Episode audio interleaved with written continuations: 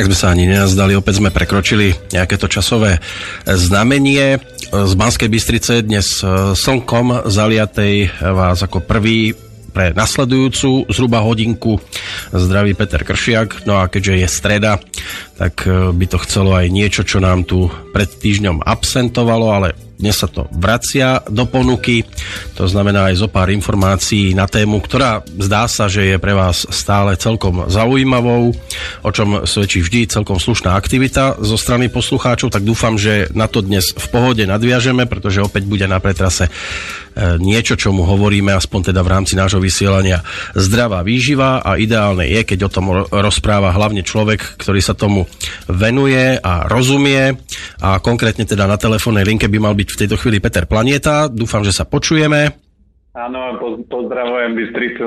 Aj my vás pozdravujeme s tým týždňovým oneskorením samozrejme bolo dobre určité veci nechať aj trošku vybublať, e, na druhej strane sa aj trošku doliečiť po niektorí museli, ale vy ste nezaháľali, pretože vy ste pred týždňom, ak teda si to dobre pamätám, boli mimo trošku?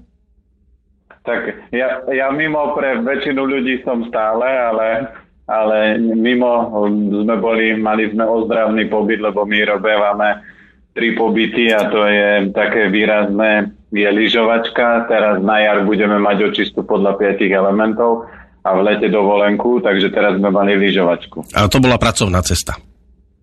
To je pracovná.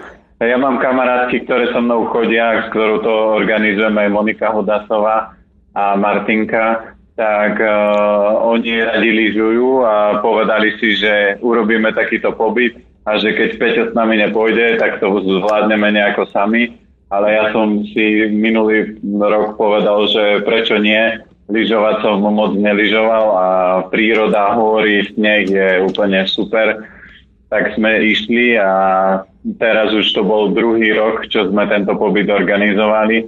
Boli sme tak, že sme boli už na hrane, čo sa týka kapacity, že už by sme tam nenatlačili ani špárátko ale bolo super, lebo bolo krásne počasie, veľa snehu, ľudia boli zaujímaví, príjemní, takže sme celý deň lyžovali, e, ľudia mali možnosť si zažiť, že aké to je, keď celý týždeň lyžujú, majú do toho kvalitnú stravu a do toho každý deň masáže, takže my sme presne spojili to, čo bežne nie je, lebo ľudia, keď idú niekde na lyžovačku, dovolenku, tak sa vrátia a ešte týždeň sa musia, musia liečiť. A v tomto prípade aj bolo treba ešte niečo doliečovať, alebo sa vrátili v takej pohode, že by eštili ešte aj trikrát?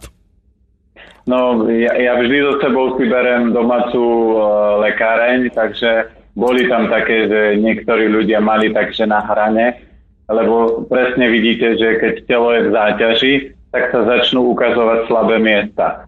A keď zoberieme, ja som celý týždeň s nimi lyžoval, ja som varil, do večera rozprával a tak či tak, keď som sa vrátil v sobotu večer, mal som nedelu voľno, kedy som sa povenoval rodine a od pondelka už šlapem a frčím na vysoké obrátky. Takže väčšina ľudí to ustála, aj keď také malé výkyvy boli nejaké zdravotné, ale tak sme to doladili, doharmonizovali ale keby každý bol napríklad v tej takej full záťaži, tak určite človek, ktorý nie je zdravo, tak začne kolabovať viac ľudí, lenže my sme ich napríklad držali a vyživovali, lebo ja som robieval uh, cez noc polievky, to znamená, že každý deň na obed mali takú, že hustú hrstkovú polievku, ktorá sa varila tak 10-12 hodín. A čím bol teda tento pobyt iný, ako bývajú, povedzme, také tie tradičné vaše pobyty? Okrem lyžovačky. Tento pohyb je iný tým, že je výrazne pohybový, lebo my tam, keď ideme, tak sa skúpi, niekto si kúpi takže štvorňový skipas, niekto 5 takže celé, celý deň sa hýbete a toto je taký najvýraznejší rozdiel, že máte dostatok pohybu v čistom horskom prostredí, Takže toto je taký intenzívny pohyb, pohybový víkend a ľudia, ktorí milujú uh, pohyb, sneh, lyžovanie, tak si to proste užili. A rozdiel medzi napríklad klasickým lyžovaním, ktoré keď ľudia chodia na pobyty, je v tom, že My máme Martinku, ktorá u nás masíruje, ale zároveň je ona 15 rokov lyžuje a robila x rokov inštruktorku. Takže aj ľudia, ktorí stáli na lyžiach a povedali, ja som dobrý lyžiar, tak ona dávala hodiny lyžovania a veľa ľudí si povedali, no tak začínam sa na novo učiť lyžovať, lebo niektoré tie finty, ako ja ho rozprávam o zdravej strave, tak aj lyžovanie je svoja veda a musíte poznať uh, tie správne princípy toho lyžovania, aby ste dosiahli dokonalosť. To, že sa niekto spustí po kopci ako blázon a že dá a že dolížuje dole, ešte neznamená, že vie lyžovať. Lyžovať znamená, že ten človek vie tie lyže ovládať, vie presne, čo má robiť, ako má robiť a dokáže to potom ďalej odovzdať. Takže väčšina ľudí si mohla zažiť a užiť aj to, že zdokonalovať svoju techniku lyžovania. Aj tí pokročili, ktorí si mysleli, že lyžujú super, tak po hodine s Maťou zistili, že ešte musia doľaďovať detaily a niektorí ľudia zobrali bežky a išli na bežky, takže si to tam užili vo veľkom. Tak ľudia sa radi predvádzajú, niektorí na svahu, iní napríklad v kuchyni a veľmi často sme to mali možnosť vidieť aj vďaka rôznym súťažiam, či už to bolo, ja neviem, v jedení čili papričiek, e, koľko ich rýchlo do seba dokáže človek nahádzať, alebo brinzové halušky, alebo v piti piva a podobne. Ľudia niekedy robia so svojím telom riadne harakíry. E, je niečo, čo sa v rámci tohto pobytu, povedzme, dá robiť iba v zime a v lete by ste to už asi na niečom podobnom neriešili? No určite. A to, Okrem lyžovačky samozrejme. Zima je sneh, takže lyžovanie sa moc v lete nedá realizovať. Áno. A čo sa týka toho, tak je presne ten iný, iný systém, lebo keď robíme letnú dovolenku, tak tam nemôžeme variť ako na zimnej. A to, čo bolo úžasné, že keď sme mali napríklad obedné prestávky a videli ste tie normálne jedlá, čo si ľudia kupujú, že keď zoberieme, že niekto stal na svahu 3-4 hodiny, telo dostalo obrovskú záťaž a oni teraz idú na obyčajné jedlo, kde niektorí si ešte to jedlo aj fotili, lebo aby videli, že čo jedli, alebo možno pamätali si. A to jedlo ich obralo obrovské množstvo energie, lebo to jedlo určite nebolo v nejakej kvalite. Niekto si tam dal proste polku kuraťa, alebo rezne, alebo vyprážaný sír ale to sú všetko potraviny, ktoré stiahnu energiu. A ešte taký typická kombinácia bolo, že to potom zaklincovali pivom. To znamená, že jasné, že už po obede tak sedeli ešte ďalšiu hodinu, dve a, a pozerali sa na ľudí, ako lyžujú, lebo telo stiahlo energiu a museli oddychovať. A my sme si to presne užili, že my sme ráno išli hneď ako otvorili svah, a ten kopec bol úplne krásny, bolo vymretý, lebo všetci ešte dospávali e, regeneráciu po predchádzajúcom dni. Ten kopec sa začal plniť o pol desiatej, čiže tak hodinku, hodinku a pol ste preližovali, potom my sme išli na obed a keď sme sa najedli, tak zase sa kopec vyprázdnil, a, lebo ľudia išli obedovať a potom už bol taký prázdny, lebo po obede sa to riadne preriedilo a tam ste videli presne aký dosah má jedlo, že tí ľudia boli z toho jedla unavení, vyčerpaní a nebolo tak veľa ľudí, ktorí by lež, lyžovali od rána do 4. 5. že väčšinou to boli tak 2-3 hodinky poližujem, posedím, dám pivo, pol deci, kávu, sladko, skoláčik, ale toto vám energiu nedodáva. To je ako príklad, že Sagan, keby si dal v polke závodov, že išiel, dá si obed, rezeň a pivo, no tak určite nevyhrá žiadnu, žiadnu nejaké umiestnenie, že na prvých miestach skončí niekde v strede, lebo toto by mu energiu nenadalo, tomu by mu skôr energiu zobralo. E, kedy ste sa vrátili domov? My sme sa vrátili v, v sobotu večer. V sobotu večer. Takže voľby v podstate ste asi veľmi nestíhali riešiť? No ale stíhali, ja som si to tak zariadil, aby som všetko stihol, takže to je jediná vec, ktorú ja môžem, aj keď ja pochádzam z Oravy, tak ale ja som si vybavil vole, volebný preukaz a potom, keď som sa vrátil, my sme sa vrátili o 8, tak voľby boli do 10. tak som normálne šiel ešte odvoliť. A lebo to je jediný krát raz za 4 roky a ak nebudú predčasné, kedy môžete ovplyvniť nejakú situáciu v tomto štáte. No a ja sa spýtam na inú vec. Všimli ste si niekedy v ktorýchkoľvek voľbách, že by sa niekto zaoberal aj e, výživovou stránkou? Nejaká konkrétna strana? Viete čo, ja tie programy až tak do hĺbky neriešim, ale je to problematické, lebo toto nie je kľúčové pre politické strany. Oni všetci, všetky majú také tie omačkové reči, ako ideme bojovať proti korupcii, ako ideme znižovať toto a tamto. Ale politika je moc náročný systém a zatiaľ moc skazený systém. A keby tam ktokoľvek, to je to, čo som povedal, že keby som dostal ponuku ísť do politiky, tak tam nepôjdem, lebo ten systém je zatiaľ tak skazený, že čokoľvek by ste tam mali a chceli urobiť, tak uh, sa tam nebudete cítiť komfortne a možno do politiky by mohol byť úplne dokonalý právnik, ktorý pozná zákony a vie v tom korčulovať a vykorčuluje to nejakým spôsobom. Ale preto ja robím takú tú obrovskú osvetu v rámci života a kvality jedla a kvality myslenia, lebo ťažko môžeme nadávať na štát, na politiku a na svet.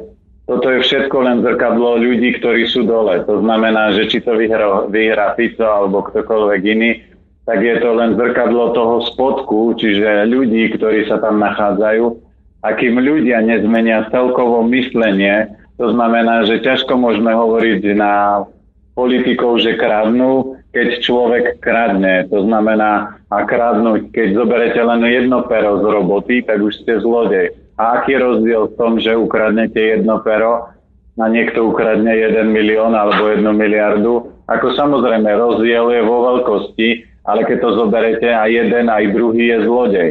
A keď je politik pri zdroji a má možnosť kradnúť viac, tak kradne viac.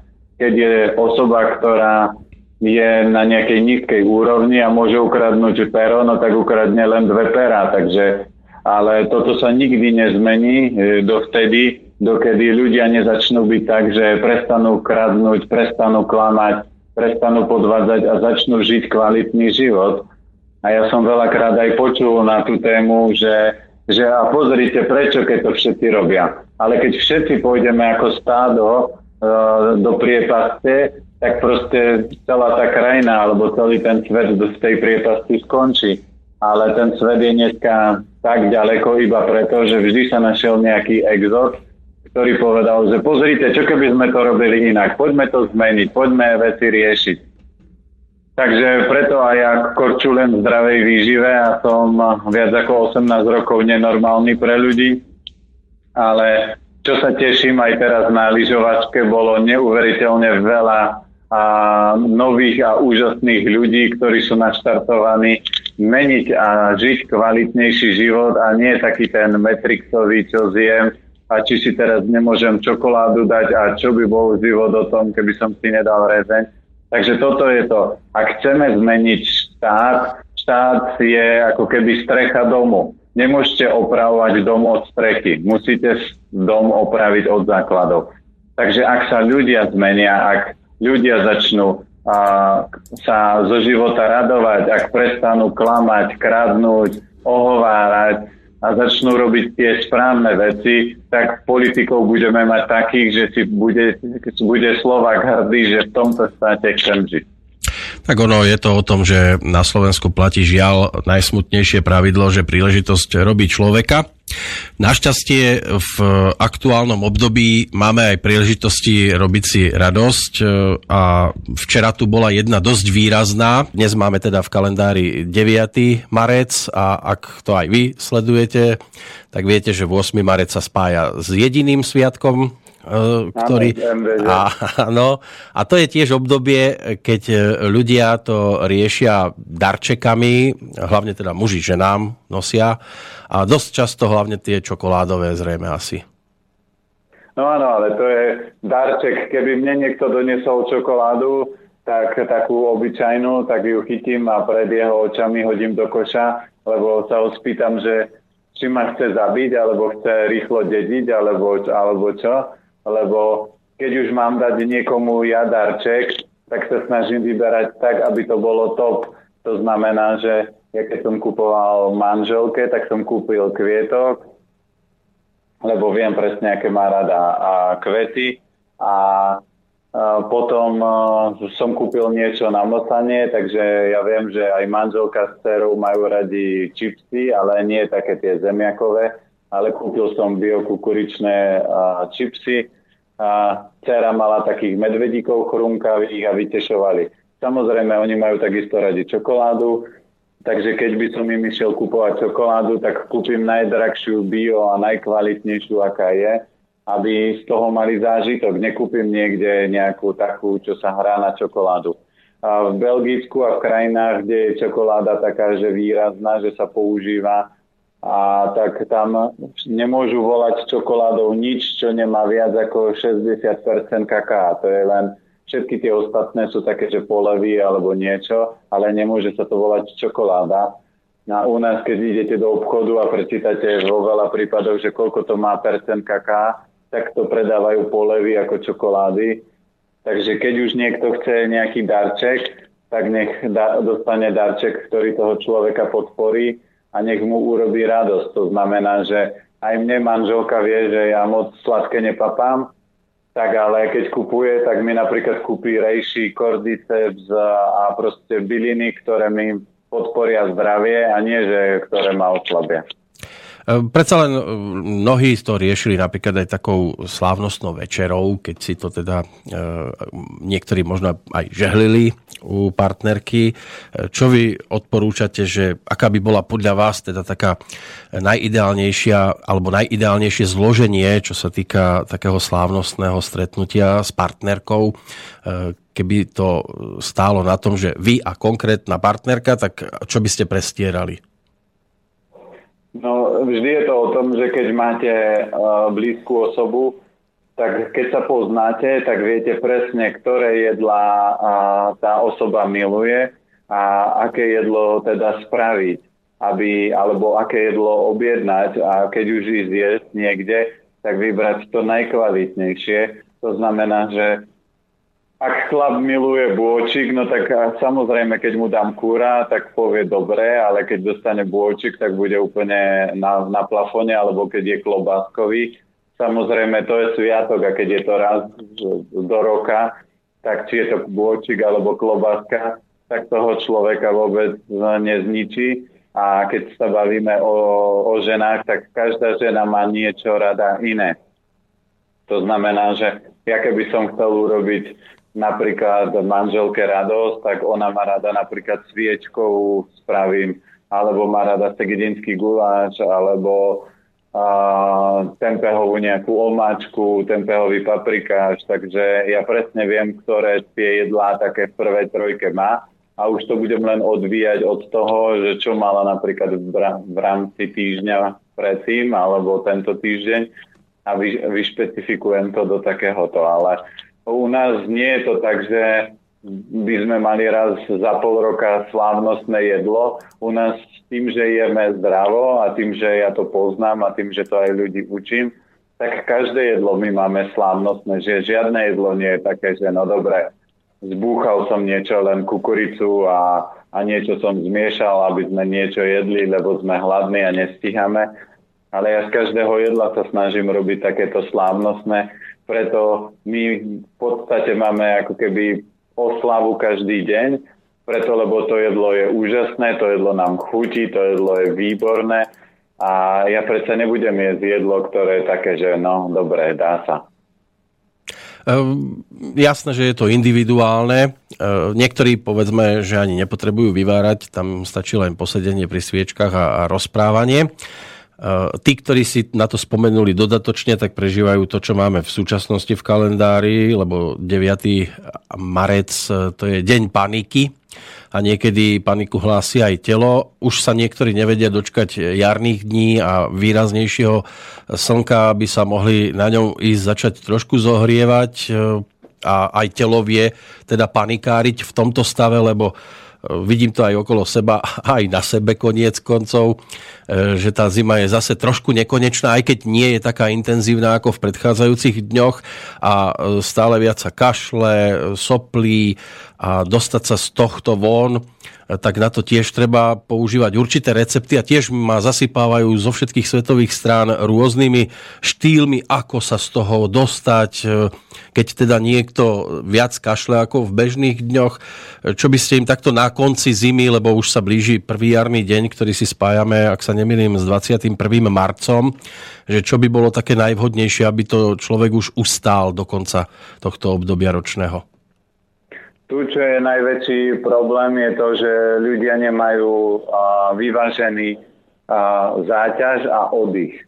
Takže keď to zoberieme, preto aj telo sa snaží tú dotyčnú osobu uložiť do postele, že potrebuje vypnúť. Preto my máme víkend, aby cez víkend človek v rámci tých 5 pracovných dní a cez víkend doplnil energiu. A tu je celý ten kolobeh príčina dôsledok, lebo namiesto toho, aby ľudia sa zobrali, išli do prírody a načerpali energiu z prírody, preto aj my chodíme k moru a chodíme lyžovať do, do Talianska, do hôr a preto robievame pobyty v prírode, aby, tie, aby ľudia mohli načerpať energiu. Lebo energiu číslo jedna môžeme čerpať zo vzduchu, to znamená len v meste, v obchodnom centre, v Bratislave si moc nešňupnete energie, musíte ísť do prírody. Číslo 2 máte pohybom, to znamená, keď človek cvičí.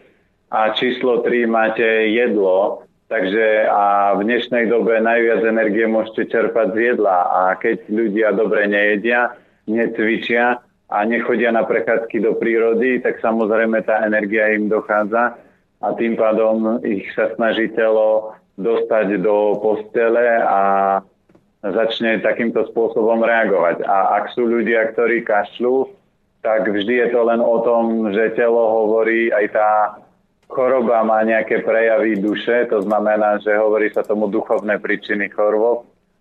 Kedy mal som jednu pani a hovorí, že uh, stále kašle. Ja vrem, no tak na čo kašlete? A ona, tak uh, akože na čo kašlem? No kašlem.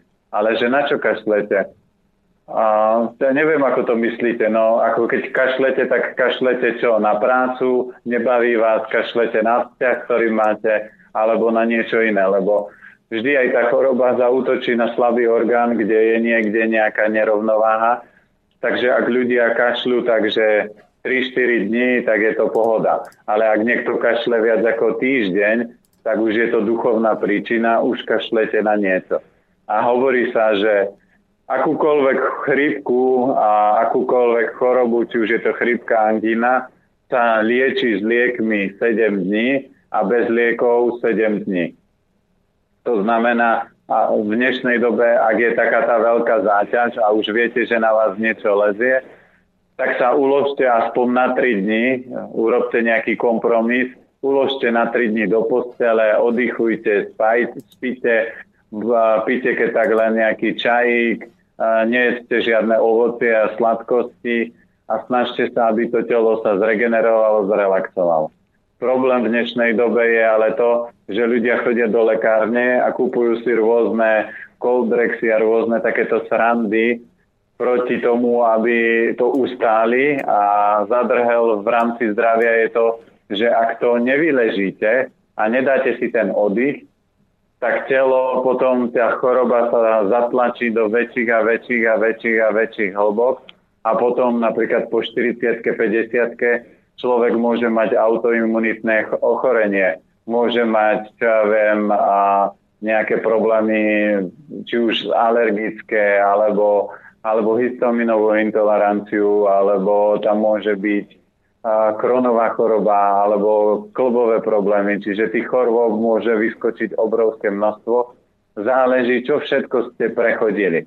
Takže platí pravidlo, keď už cítite, že na vás niečo skočilo, že ste chorí a tak urobte jednoduchú vec, choďte domov a dajte si aspoň 2-3 dní voľna vypnite telefóny, oddychnite si a telo potom sa reštartuje. Ak to prechodíte, samozrejme je kopec super veci, ktoré na to fungujú. Jedno z tých vecí, ktoré je úplne geniálne, je koloidné striebro, ktoré zaberá na 600 až 700 vírusov a baktérií naraz. Ale aj tu platí, že ak si neoddychnete správne a nebudete vedieť uh, dobe dostatočne relaxovať, tak časom ani striebro vám nepomôže. Hmm. No, dáme si prestávku a po nej sa pozrieme ešte na zajtrajší e, svetový deň, e, ktorý mi tu vyčnieva a myslím si, že vy osobne budete mať čo na túto tému povedať, pretože e, sa jedná o dosť dôležitú súčasť e, nášho organizmu, ale viac prezradím až po pesničke.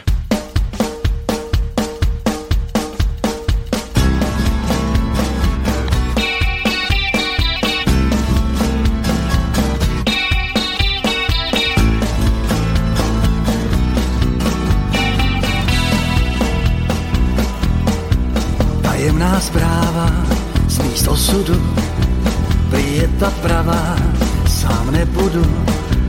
Ve mně se zhlídla, měl jsem mi rád, dala mi křídla a taky pád. Silná byl malej a krátkej den, jen hvězdná álej, četla náš sen. Pak jednou gránu, já ještě bránu, tím skončil bál. Najdu já si tě najdu. Lásko zbloudila, a kde jsi skončila?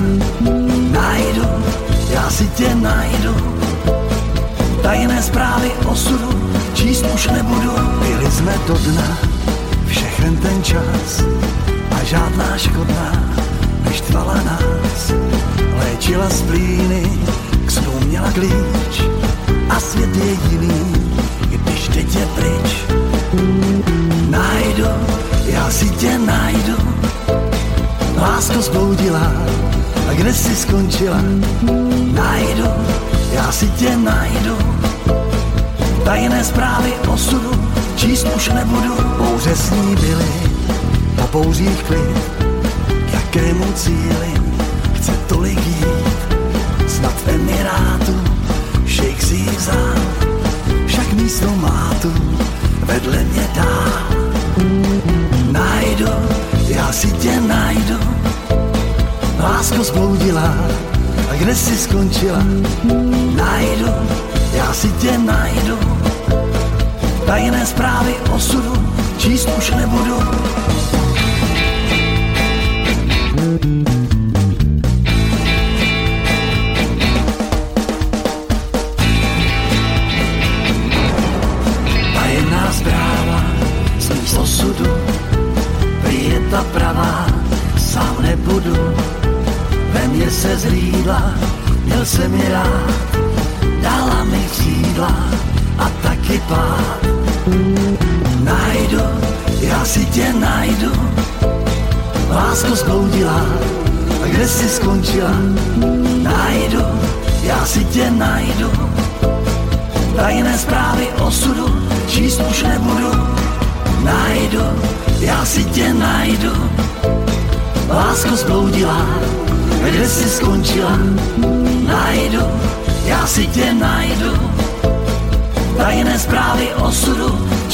Nebudu.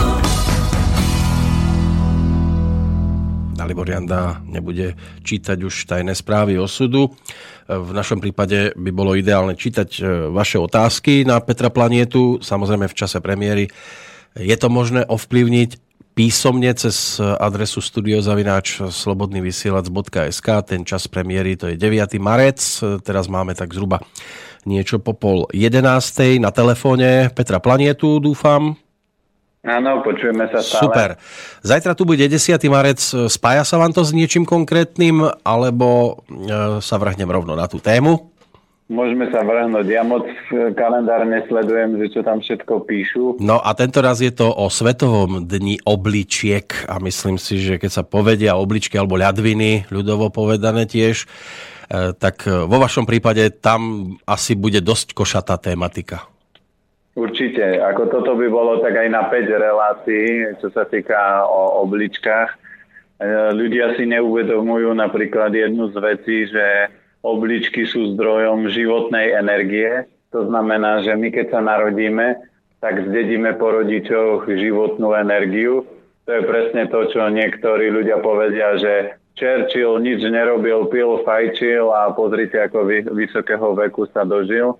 Lenže on zdedil po rodičoch veľmi silnú vitalitu obličiek. A keď chcete vedieť, akú vitalitu ste zdedili, tak sa pozrite, v akom stave sú vaši rodičia v 60 či oni sa dožili 90 a ak, sa, ak už v 60 majú veľa zdravotných problémov, tak vy máte iba dve možnosti, že buď toto vás stretne v 40 to, čo majú vaši rodičia, alebo sa začnete o seba starať teraz a dožijete sa v 120 Takže toto všetko môžete otočiť. A obličky sú zdrojom uh, životnej energie Ting. To znamená, že jednu tam nedokážete doplniť a to je to, čo ste zdedili po rodičov a s tým nenarobíte nič, to je proste vaše dedictvo. Ale druhú časť, čiže tých ďalších 50% môžete stále doplňať a harmonizovať. To znamená kvalitným jedlom, cvičením, dýchovými cvičeniami. Takže toto sú tri zdroje, ako my môžeme do tela dostať energiu a vydopovať obličky. Ale ak ľudia nejedia dobre, ak necvičia dynamické aktivity, nemajú dynamický pohyb a ak nemajú správne dýchové cvičenia, to znamená, že túto životnú energiu do obličiek nedoplňajú a potom funguje to ako baterka. Keď sa tá zásoba začne nedoplňa, tak uh, sa začne vyvíjať baterka, to máte ako na tablete, že sa vám začne vybíjať baterka a už vám len svieti. Už máte len 5%, už máte len 3%. A keď ju nedoplníte, tak baterka zhasne. A toto je presne to, že ak my nedoplňame tieto tri zdroje, čiže strava, dýchanie a pohyb, a nie je to v, správnej kvalite, tak sa nám vyčerpáva tá životná sila, čo sme zdedili po rodičov a veľmi rýchlo potom starneme a veľmi rýchlo zomierame. Tak ja viem, že nemusíme chodiť ďaleko po príklady. Ja som si užil svoje s obličkami ako takými, aj keď skôr iba s jednou, ale dobre. A dostával som rôzne informácie, že čo áno, čo nie, že ja neviem napríklad, že pivo je super, lebo prečistuje, ale netreba to samozrejme preháňať, pitný režim treba dodržiavať. Iní zase povedali, že netreba to až tak veľmi riešiť. E, tak teraz e, človek stál koľkokrát e, v pomikove, že nevedel, že čo, čo je viac pravda tomto prípade. No, tu platí pravidlo to, že ja dneska bežne stretávam klientov, ktorí povedia, že ale veď môj otec mi toto povedal, alebo moja mama mi povedala. Ja sa spýtam, a vaša mama je čo? A oni povedia, no moja, moja mama je napríklad správnička. Aha, takže ona sa vyzná v práve, ale je výživový poradca, ona sa vyzná vo výžive, študuje to. To ako keby človek prišiel k Porsche a povedal, tu vôbec servis netreba robiť, veď to funguje, veď to ide dobre a to, že tu blika nejaká kontrolka a kašlíme na to, veď to môžeme aj toto tam dať. To znamená, keby sme to urobili z Porsche, tak to auto zadreme alebo pokazíme a je obrovský problém. Preto aj ľudia, je zvláštne, že ľudia sa do niečoho nevyznajú a rozprávajú, ako keby sa vyznali.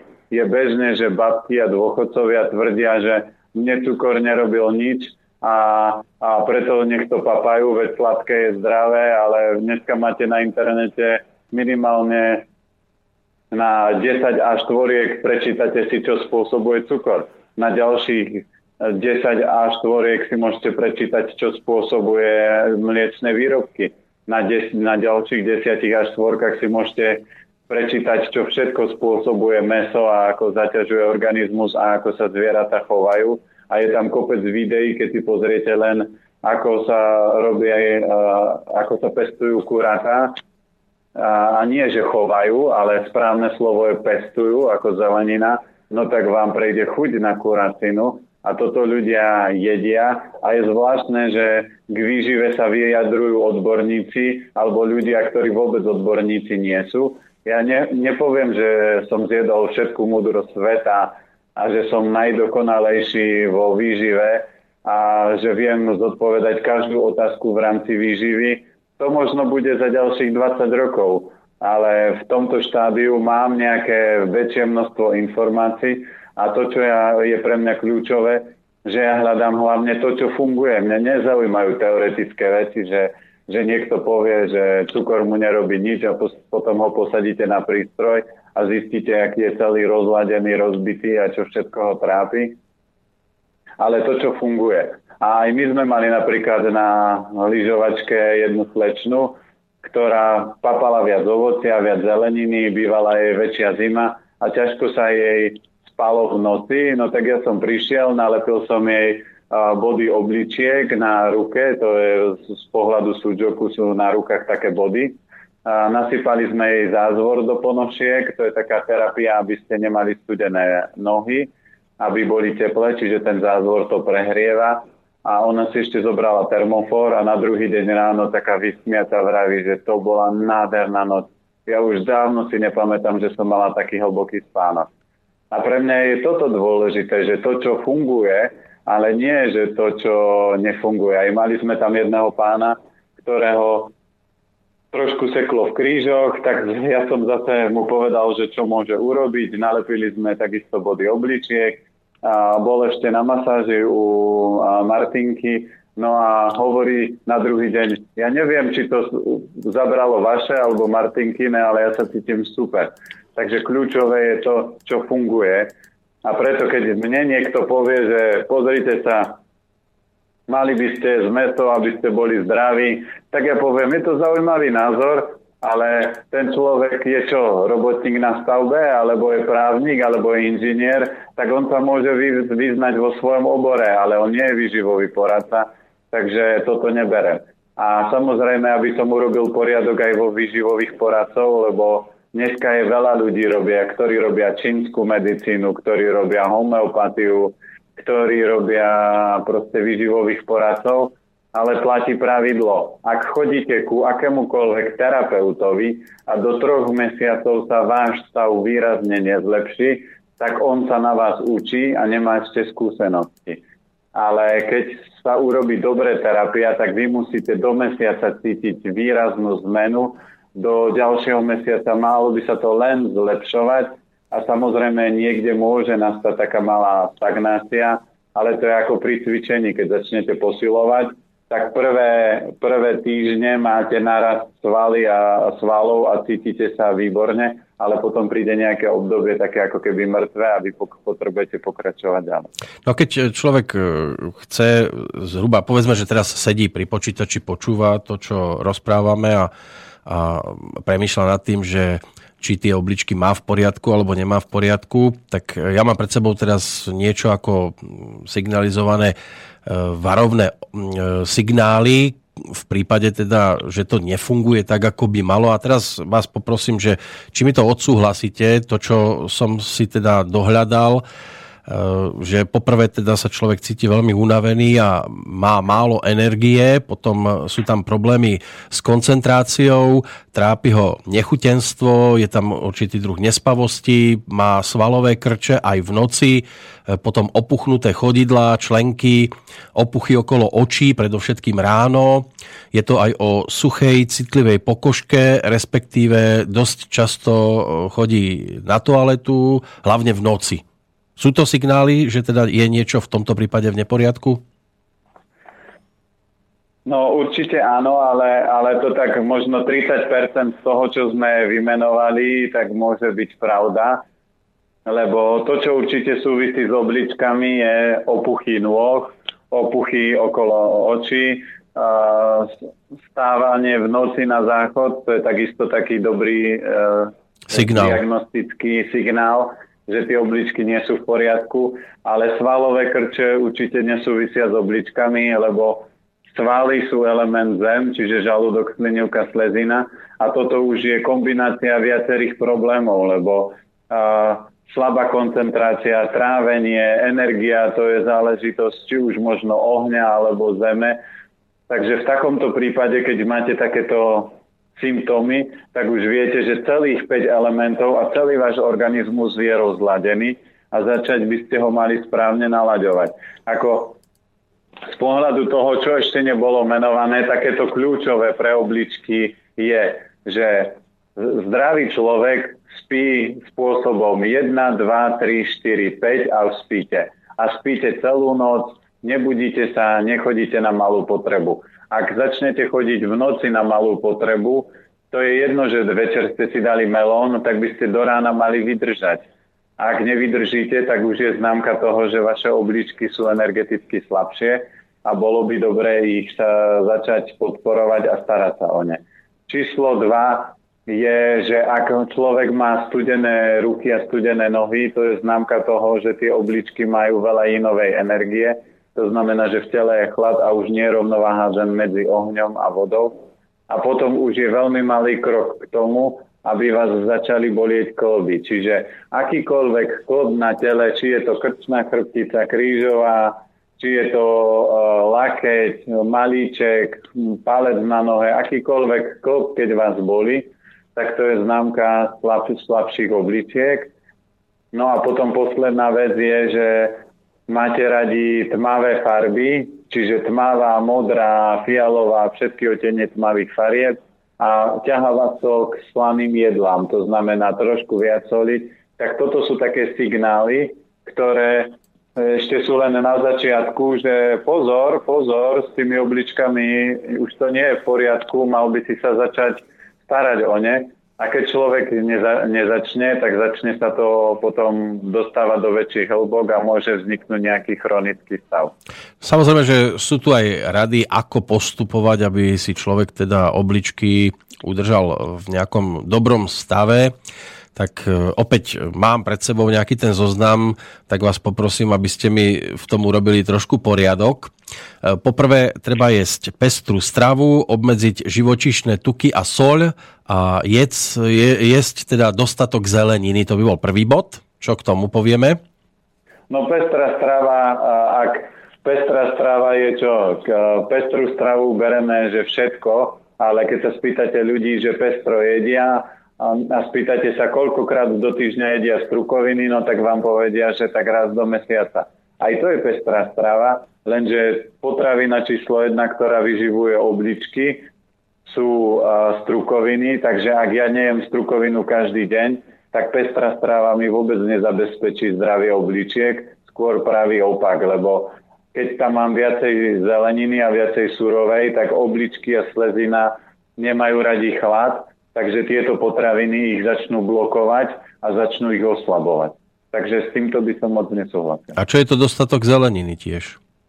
No dostatok zeleniny vy to musíte smerovať tak, že keď zoberete chlapa, ktorý je meso, tak on by, keď chce zdravie, tak nech je meso so zeleninou a so surovým šalátom, ak mu je teplo, ale žena nech si dá napríklad fazulu, alebo nejakú strukovinu a k tomu naparenú grillovanú zeleninu. Ona si k tomu nemôže dať veľa šalátu. Ak si dá k tomu veľa šalátu, tak bude oslabovať si slezinu a obličky a zdravá určite nebude. Čiže ani šalát nie je také, že môžem ho jesť kedykoľvek. A keď sa ma vždy ľudia pýtajú, ale veď tam je veľa enzymov, lebo dneska je moderné aj raw stravovanie, a ja vravím, videli ste niekoho v zime chodiť v kraťasoch a šlapkách po meste? Občas raz, tak za dva mesiace vidím exota taký, že chodí v kraťasoch, ja to tak hovorím úsmevne. Hovorí sa tomu, že to je chyba v Metrixe, ale všetci ľudia chodia na babušení, rukavice, čiapka, šál, kabát hrubý, lebo vonku je zima a tým pádom potrebujú ten organizmus posilňovať. No a takto je to aj s výživou, že vy musíte ten organizmus vyživovať tak, aby ste ho v zime zohrievali a keď je vonku teplo, tak ho môžete ochladzovať. Tak ono to už neplatí tak ako kedysi, lebo možno ste si aj vyvšimli, že dievčatá hlavne ako náhle majú nové tričko a e, chcú sa s ním pochváliť, tak koľkokrát aj v zime odopnuté, holý, holé brúško vidno, lebo oni sa potrebujú pochváliť, takže e, tam skôr dávajú tomu telu zabrať a nechajú pôsobiť aj vietor a ono im to môže riadne prefúkať tieto partie. No určite, v tomto, v tomto máte pravdu. V takýchto prípadoch sa môže stať, že fungujú tam dve nevýhody. V čínskej medicíne najväčšia škodlivosť je chlad a ten chlad môže spôsobiť kopec problémov a že ten chlad môže spôsobiť veľa zdravotných problémov a môže sa objaviť presne za 40 rokov alebo za 30, že niekto bude mať reumu. To je taká prvá skrytá, skryté nebezpečie, ale to druhé najväčšie, presne tie mladé baby, ktoré chcú byť pekné, krásne a keď chodia s tým odhaleným bruchom, tak v tele, telo si povie, musím si chrániť obličky a tie dôležité orgány, tak začne do tých partí ukladať tuk. Aj keď tá žena cvičí, ale chodí takto odhálená, tak telo tam proste tlačí tuk zo všetkých miest, aby chránilo tie orgány. Takže ak bude tá žena chodiť dobre oblečená, tak myslím si, že o 50% musí cvičiť menej a aby proste to teličko vyrysovalo. Takže vidím, že asi aj ja budem musieť sa zahalovať viacej. E, je tam potom informácia o tom, že treba sa venovať aj pohybu, a týmto predchádzať trošku tej obezite a treba si dať pozor na populárne diety, najmä ak e, predpisujú vysoký obsah bielkovín a nízky príjem cukrov. Platí to v prípade obličiek?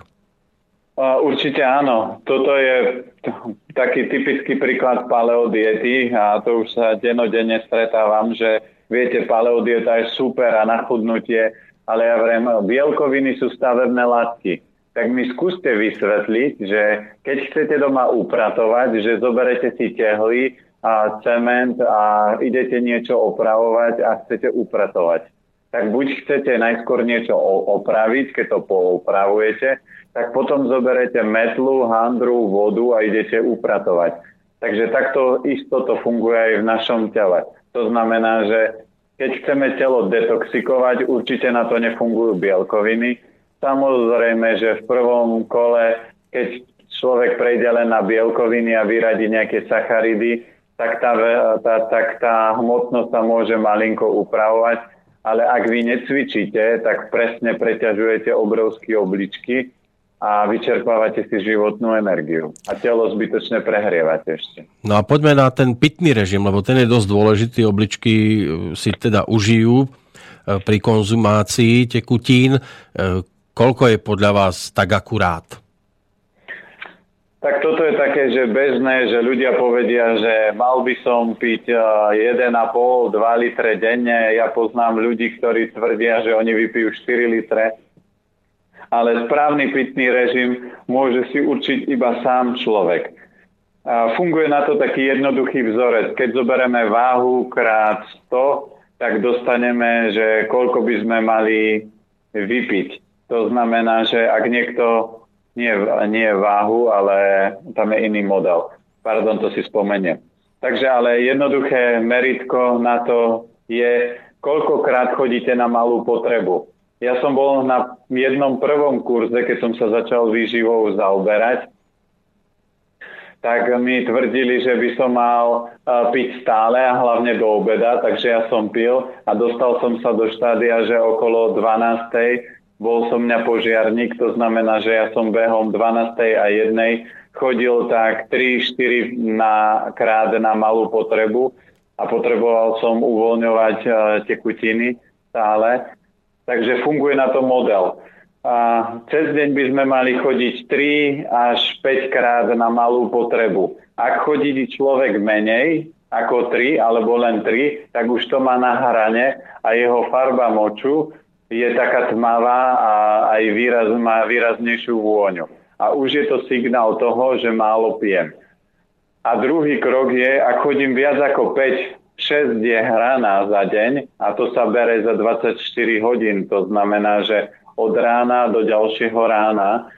Ak chodím viac ako 6 krát, tak už viem, že tie obličky sú slabé a že ich vyčerpávam. A to, že budem piť veľa, samozrejme v lete, keď je teplo, tak si môžem urobiť napríklad očistu aj tekutinami, že budem piť dajme tomu 4 až 5 litrov denne vody, ale to si môžem tak urobiť takú očistu 2 až 3 dní maximálne a môžem to robiť vtedy, keď tie obličky nie sú vyčerpané. Ale ak sú vyčerpané, tak si treba strážiť pitný režim a ja už som mal tak minimálne asi od 5 do 10% klientov, ktorým som normálne zakázal piť toľko tekutín, lebo oni strašne prelievali obličky. A oni povedali, veď ale pitie je zdravé. Áno, ale skúste behať stále bez prestávky a neoddychnúť si. Takže skolabujete a aj vaše obličky, keď ich takto prelievate vodou, tak ich vyčerpávate, lebo oni aj tú vodu, ktorá tam stále prichádza, musia filtrovať. Takže správny pitný režim si človek zistí presne týmto spôsobom, že si odsleduje malú potrebu a mal by chodiť tak optimálne je 4 5 krát na malú za deň. Ak chodíte menej, tak už je to na hrane, ak chodíte viac, je to veľa. No a pomaličky teda túto tému môžeme uzavrieť ešte informáciou o tom, že teda ďalšie body, ktoré by mali byť o tom, že ako si udržať obličky zdravé, že lieky treba užívať s mierou a hlavne si dávať pozor na lieky proti bolesti, e, kontrolovať si krvný tlak, hladinu cukru, e, tukov v krvi, v moči, tým pádom je dobré, keď sa chodí na preventívne vyšetrenia a každú infekciu je dobré vyležať a využívať e, celú predpísanú dávku antibiotík. Sedí to s tým, čo vy odporúčate? Určite, určite nie, lebo zoberme si, že antibiotika sú chladného charakteru, takže oni ešte viac vyčerpajú obličky. Tu platí to, že strážte si, že ak budete vidieť, že v noci ťažšie spávam, mávam ťažšie sny, a nespím tak hlboko, ťažko zaspávam, je to signál, že obličky začínajú byť slabé. Ak viete, že vás začínajú pobolievať klby, tak viete, že obličky začínajú byť slabé. Ak zrazu zistíte, že pociťujete väčší chlad v organizme, tak viete, že tie obličky začínajú byť slabé. A toto sú také tri najvýraznejšie signály. Samozrejme, štvrtá, štvrtý je, že máte, preferujete tmavé farby, a trošku viac solíte alebo vás ťaha k slančím jedlám. Takže toto sú také základné body. A keď toto cítite, že sa deje, tak potom urobte krok, že začnete to harmonizovať, lebo telu bude trvať 5 až 10 rokov, až vám to fyzicky na tom orgáne ukáže. Čiže doktor to objaví v krvi a v moči od týchto signálov, tak možno za 5, 6, 8 rokov ale keď on to už objaví, tak ten orgán už, je, už nemá schopnosť sa výrazne regenerovať, už je skôr degenerovaný a vtedy už sa ťažko lieči a ťažko sa dostáva do rovnováhy. Takže toto je kľúčové, keď telo preto dáva roky dopredu signály, aby, sa, aby sme ho mohli naspäť opraviť a keď ho dostaneme do stavu chronického, to znamená, že tá choroba vlezie do veľkých hlbok, tak potom trvá roky a roky, kým to telo opraví a kým to zharmonizuje. No poďme, aby sme boli aj konkrétnejší e, k, smerom k poslucháčom. Verím, že teda informácie o obličkách ako takých e, sú pre nich zaujímavé a že im budú k niečomu ale môže byť, že ich trápia aj iné starosti, konkrétne napríklad Janku, ktorá sa ohlásila dnes. To nasledovne chcela by poprosiť pána planetu o radu a ako píše, môj liečiteľ tradičnej čínskej medicíny mi doporučil vývar z hovedzích špikových kostí, aby som posilnila yang energiu. Ja už takmer 4 roky nejem meso. Viete mi poradiť nejakú alternatívu? Som 3 týždne po operácii tenkého čreva. No urči, určite ten, kto je dobrý v rámci čínskej medicíny, tak v rámci čínskej medicíny sa presne používa to, že na choroby tých daných orgánov sa používajú potraviny podobného charakteru. To znamená, že ak má niekto problémy s kostiami a obličky sú prepojené s kostiami, tak silný vývar z kosti môže fungovať. Ale keď nepapá meso, tak to viete urobiť tým, že silné strukovinové polievky, to znamená, toto vie podobne reštartovať, ale silná polievka neznamená, že ju budem variť 4 hodiny, ale treba si začať variť silné polievky od večera do rána, to znamená tak 10-12 hodín a použiť napríklad veľké fazule strukoviny, ktoré sú presne najsilnejšie na obličky, čiže to sú všetky fazule, čierna fazula alebo azuky fazulky, čiže z tohto si robiť také tie silné vývary aby ste tie obličky podporili. A ráno potom, keď sa zobudíte, my sme presne na lyžovačke takéto polievky robili. To znamená, ja som to večer o 10. postavil variť, keď som išiel spať, som to prepol na minimum, pridal som do toho riasu kombu a varil som to celú noc. Ráno, keď som sa zobudil, pridal som sol, dochutil som polievku a bola hotová. Čiže takýto je postup. Tak hotoví sme už pomaličke aj my. E, hodinka nám uplynula opäť veľmi rýchlo. A uplynie ďalších 7 dní. E, bude to o osobnej návšteve v Banskej Bystrici, alebo stále ešte sa to odkladá? Odkladá, ja už som si pozeral termín, len teraz sa mi vypol počítač, takže... Nič takže... sa nedeje, takže o týždeň opäť na telefóne.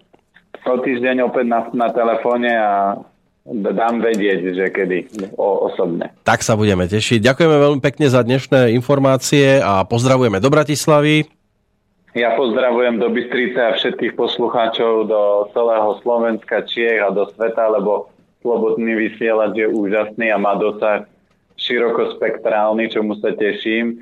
A som rád, že minimálne môžeme aj takýmto spôsobom vyjasňovať tieto témy, lebo fakt obličky, ako sme dneska vytiahli, sú veľmi dôležitý orgán v rámci nášho života a hlavne dlhovekosti. Takže sa treba on starať a rôzne takéto fámy, aké sú na internete, čo sme prečítali, vôbec nesúvisia s obličkami. A práve preto my robievame to vzdelávanie a práve preto to smerujeme, aby každý človek pevne držal zdravie vo svojich rukách a preto ja vám ďakujem za otázky a ďakujem aj za tému, ktorú sme dneska mohli rozobrať. Ja ďakujem tiež, takže ešte raz e, pekný deň. Pekný deň.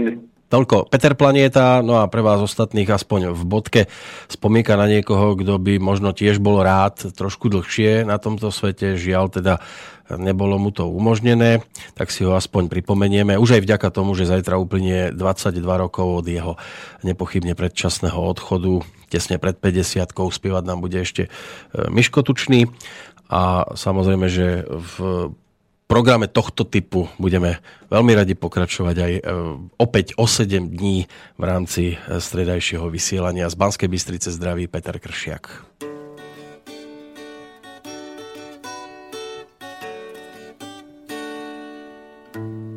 Jen tohle chci ti říct, než dálce zazmizí. Jo, holka, strať stopu mou, vždyť víš, jak se toulá. Kapsu děravou mám a nejsem ten pravej, tak kam jsem odcházel, po známejch se neptej. Jen tohle chci ti říct, než dálce zazmizí. Jo, holka, strak stopu mou, vždyť víš, jak se toulá pořád zakopávám o ten kořen bludnej, tak abych klidně žil, už dál na mě nechtěj.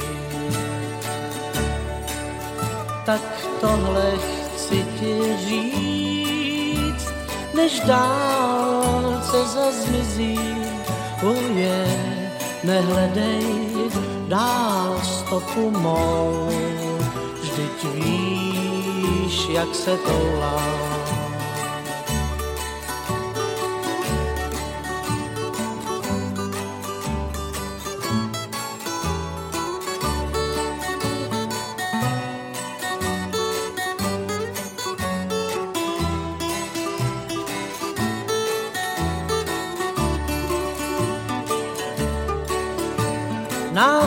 Zůstanou pěkný dny, co jsem s tebou žil. Už na mě nechtějí víc, asi bych se nudil. Tak tohle chci ti říct, než dálce zazmizí. O je, holka, stopu mou, vždyť víš, jak se toulám